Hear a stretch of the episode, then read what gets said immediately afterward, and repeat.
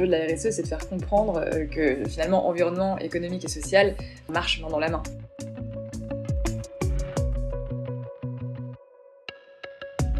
L'aspect RSE, il est présent depuis le départ dans l'aventure. Je pense que ça a aussi euh, répondu à une logique de bon sens à l'époque, que finalement euh, mettre en place un circuit court ou des chaînes d'approvisionnement locales euh, qui soient donc respectueuses de l'environnement, de l'écosystème de Sylvadex, ça relevait quelque part de l'évidence.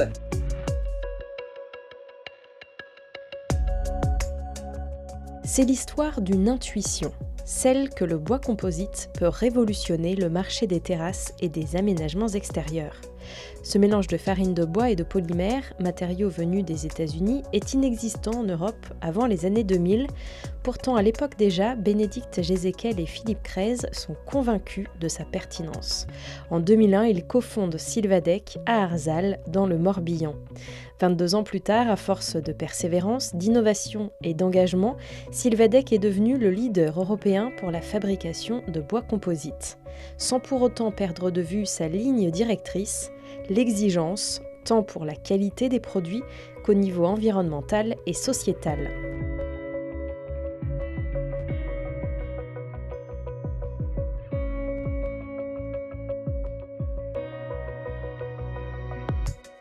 Une belle histoire en somme que vous allez découvrir dans ce nouvel épisode de Synapse. Elles seront deux pour vous la raconter.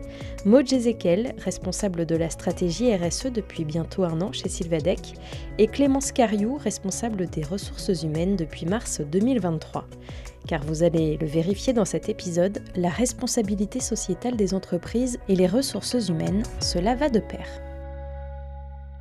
Pour l'anecdote, euh, Maud a, lancé effectivement euh, toute la stratégie euh, RSE de manière ben, globale pour tout le groupe le, jour de mon arrivée. Donc c'est là où la sensibilisation a, a, commencé. moi j'étais déjà très impliquée et donc je suis tout de suite allée voir Maud en disant qu'est-ce que je peux faire, comment comment on peut travailler ensemble sur ces sur ces sujets? Et je pense que c'est très important de donner du sens et de vulgariser ces sujets auprès de tous nos collaborateurs et en tout cas de les animer au, quotidien. En fait, ça peut pas être juste euh, un point d'impact euh, tous les trois mois, euh, mais il faut vraiment que ça fasse partie des missions, du discours, du discours quotidien. Et en fait, comme on le disait avec Maud, la stratégie du clou fonctionne très bien. Quoi. En fait, à force de répéter pourquoi on fait ça et pourquoi on veut les impliquer là-dedans, mieux, ça fonctionne évidemment et plus, enfin, plus on arrive à embarquer du monde. Bah, absolument, euh, la RSE c'est un poste euh, ou un service euh, transverse par excellence, donc c'est-à-dire que toute seule je ne suis absolument rien. Donc l'engagement des collaborateurs et notamment des services clés comme le sont les ressources humaines était nécessaire. Donc été ravie que Clémence soit déjà sensibilisée à tous ces sujets. J'ai même pas eu besoin de l'embarquer, elle l'était déjà.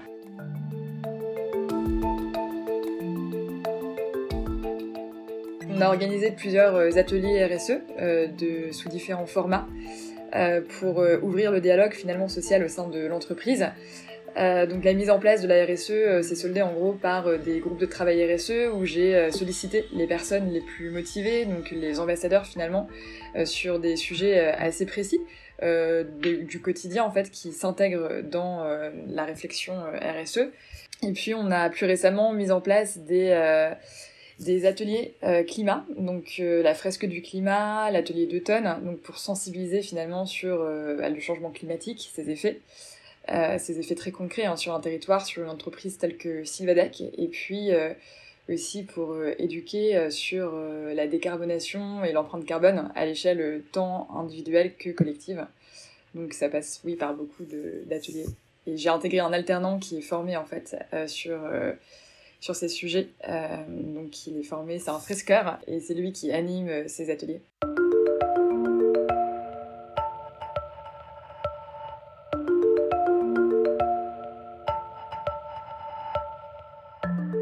Voilà pour la mise en place de la stratégie RSE au sein de Sylvadec, mais au fait, c'est quoi le bois composite? Et quels sont les leviers pour réduire l'impact environnemental de sa fabrication?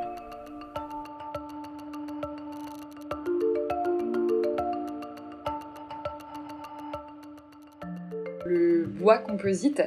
Finalement, c'est une technologie euh, brevetée, inventée aux États-Unis dans les années 90 Et à l'époque, l'objet c'était de proposer une alternative soutenable au bois exotique dont la production engendre une déforestation massive. Donc le fait de produire du bois composite made in France, made in Britannie, à partir d'une chaîne d'approvisionnement locale, c'est déjà énorme. On a mis en place une boucle d'économie circulaire et, euh, aujourd'hui on a intégré en amont la production de nos matières premières principales, le bois, la farine de bois. Et cette farine de bois, elle est produite euh, à partir de déchets de l'industrie bois, donc de copeaux et sciures, euh, générés par une scierie, une des plus grosses scieries bretonnes, qui est spécialisée dans la fabrication de palettes en bois. Donc en fait, on, a créé un, site de production de farine de bois à proximité de cette usine qui fabrique des palettes, et on vient voilà récupérer tous les déchets coproduits euh, issus de la, du processus de fabrication de cette euh, scierie qu'on vient régénérer en matière première pour Sivadec. Et euh, en fait, on essaie de répliquer le même mode, modèle au plastique, qui est la deuxième matière première. Et donc, c'est pour ça que j'étais embauchée, en fait. C'est pour participer à la mise en place de Euliade, qui signifie donc cycle en breton, et qui est une usine qui est dédiée donc au recyclage plastique à partir de, déchets euh, plastiques locaux. Et elle sera opérationnelle en 2025. Donc c'est un projet industriel, ça prend du temps, mais c'est en cours. Et ça nous permettra de ne plus acheter de plastique vierge. Donc voilà, ça c'est, je dirais, euh, c'est vraiment ce qui fait la force du modèle Sylvadec euh, aujourd'hui. Euh, on a également mis en 2016 en place un programme Ecobox, donc qui, permet à notre réseau de, poseurs de terrasse de nous renvoyer en fait les, les chutes de postes de chantier ou les lames en fin de vie. qui ne sont pas recyclables en fait dans les filières de recyclage traditionnelles. Aujourd'hui, on, veut faire monter ce programme en puissance, mais en tout cas, ça contribue aussi à nous rendre plus vertueux, à gérer la fin de vie de nos produits. Donc voilà en quelques mots. Et dans la production aussi, euh, dans l'usine, c'est vrai que toutes les chutes euh, de production, lorsque les lignes sont réglées notamment, euh, sont réintégrées directement dans la production. En fait, tout ce qui ne sert pas, donc il y a presque, j'ai envie de dire, zéro déchet de production en fait dans l'usine, puisque tout ce qui est matière première qui sort avec des réglages qui sont pas exacts, c'est automatiquement broyé et remis en prod.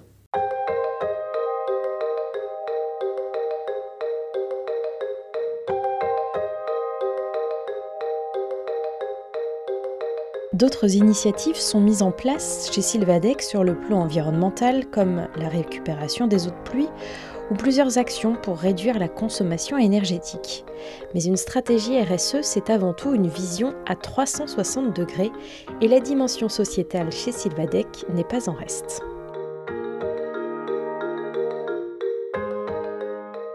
C'est un sujet transverse d'une part, puisque euh, euh, bah, ça concerne tant euh, nos collaborateurs que nos fournisseurs en fait finalement.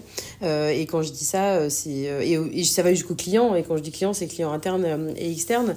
Et donc on se repose les questions bah, très régulièrement. Ou quand on choisit un, un prestataire bah, de recrutement, notamment, on privilégie des acteurs locaux.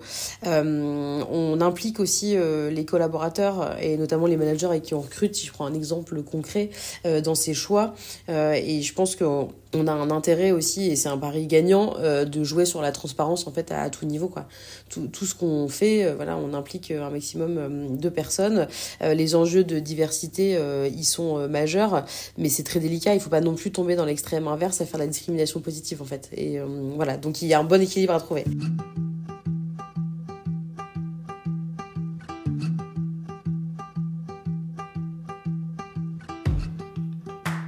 Pense qu'avec les groupes de travail euh, RSE, il y a aussi euh, beaucoup de, travaux euh, QVT qui ont été, donc qualité de vie au travail, qui ont été menés, mais on a encore une belle marge de, progression. Après, à nous de, réfléchir aussi avec le comité de direction jusqu'où on, jusqu'où on veut aller.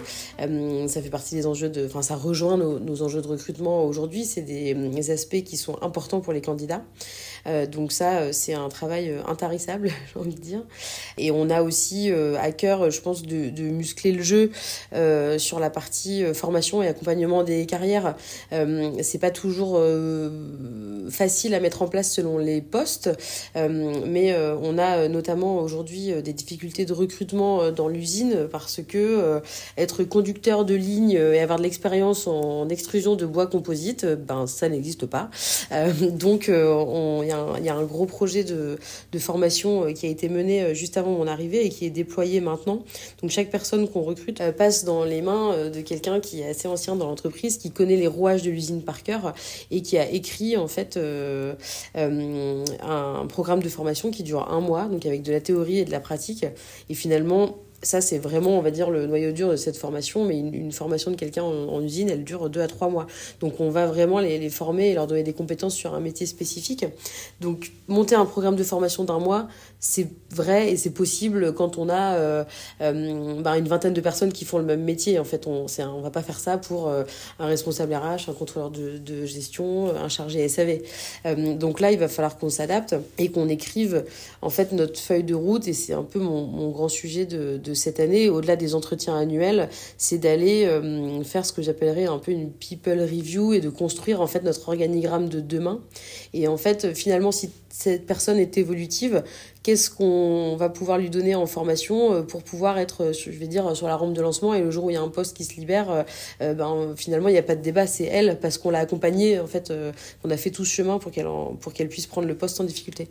Donc voilà, c'est identifier les, les, les potentiels, euh, former, mais pas que les potentiels, former tout le monde, euh, faire, monter en, faire monter en compétences et, euh, et accompagner euh, ben, nos équipes pour, pour demain, parce qu'on a des métiers qui évoluent très vite sur certains, sur certains domaines. Hein. Il y a aussi un gros enjeu bilan carbone, donc de mesurer l'impact carbone aujourd'hui de Sylvadec. Et euh, et l'enjeu au niveau de la RSE, et ça rejoint aussi un enjeu RH, c'est d'embarquer tous les collaborateurs, donc d'où la mise en place des ateliers que je mentionnais euh, plus tôt, et c'est vrai que le, bilan carbone, c'est aussi un gros morceau finalement de cette stratégie euh, RSE. Mais c'est de la pédagogie. Hein. Là, je vais lancer une enquête de mobilité justement pour le bilan carbone, euh, pour évaluer en fait euh, l'impact des déplacements domicile-travail.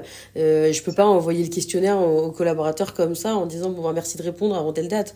Il faut donner beaucoup de sens, expliquer pourquoi on leur demande ça et pourquoi c'est important qu'ils prennent le temps de le faire et qu'est-ce que ça implique derrière pourquoi on a besoin d'eux là-dedans, en fait. Exactement, donc je peux pas le lancer euh, sans euh, les RH, sans l'appui de la direction technique, euh, sans la R&D. Enfin bref, il y a vraiment des, services clés, dont euh, les RH énormément sur ce projet. Finalement, on est en train de déployer toute la stratégie. On a été labellisé Bretagne 26 000 en septembre dernier.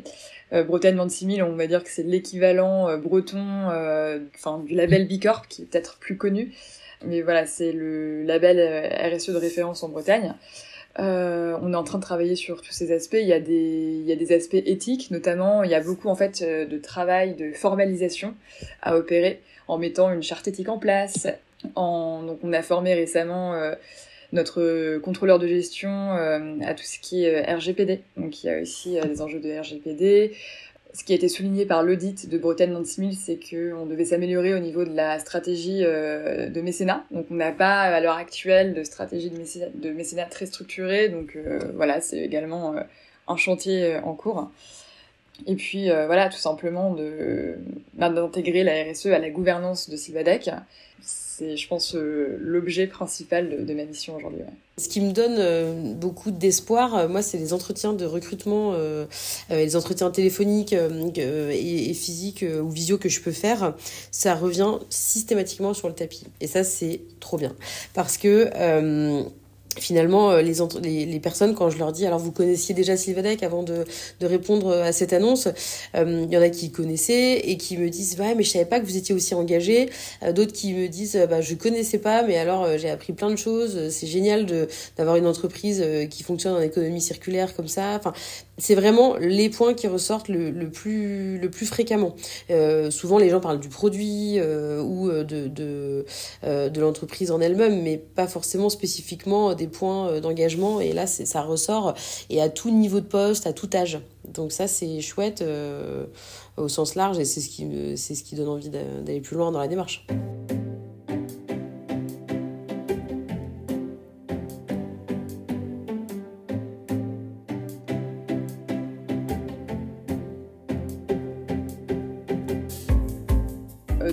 Euh, je viens d'un secteur tout à fait différent également. Avant, j'étais euh, dans la mode, dans la haute couture.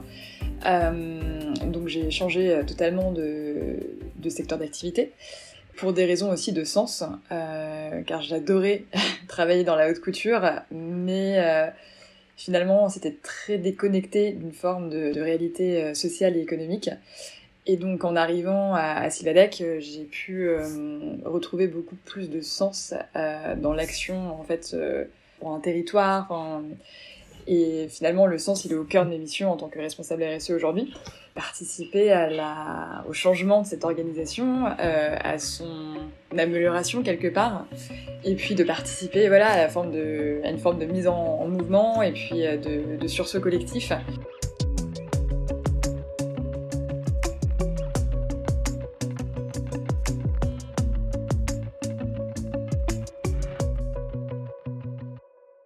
Moi, j'avais peur au départ que ce soit un flop, que ça ne marche pas, que les gens ne comprennent pas.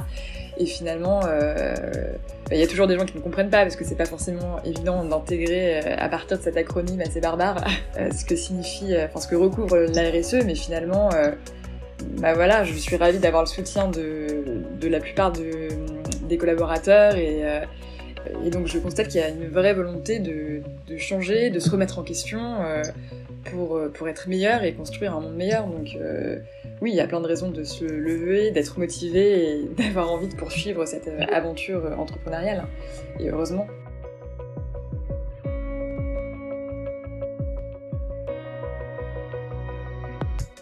C'était Synapse, le podcast de l'agence conseil en transition Hippocampe. Merci à Maud Jezekel et Clémence Cariou de l'entreprise morbihanaise Sylvadec. Moi, je vous donne rendez-vous dans un mois pour un nouveau parcours inspirant. En attendant, je compte sur vous pour noter, partager et commenter ce podcast. À très vite!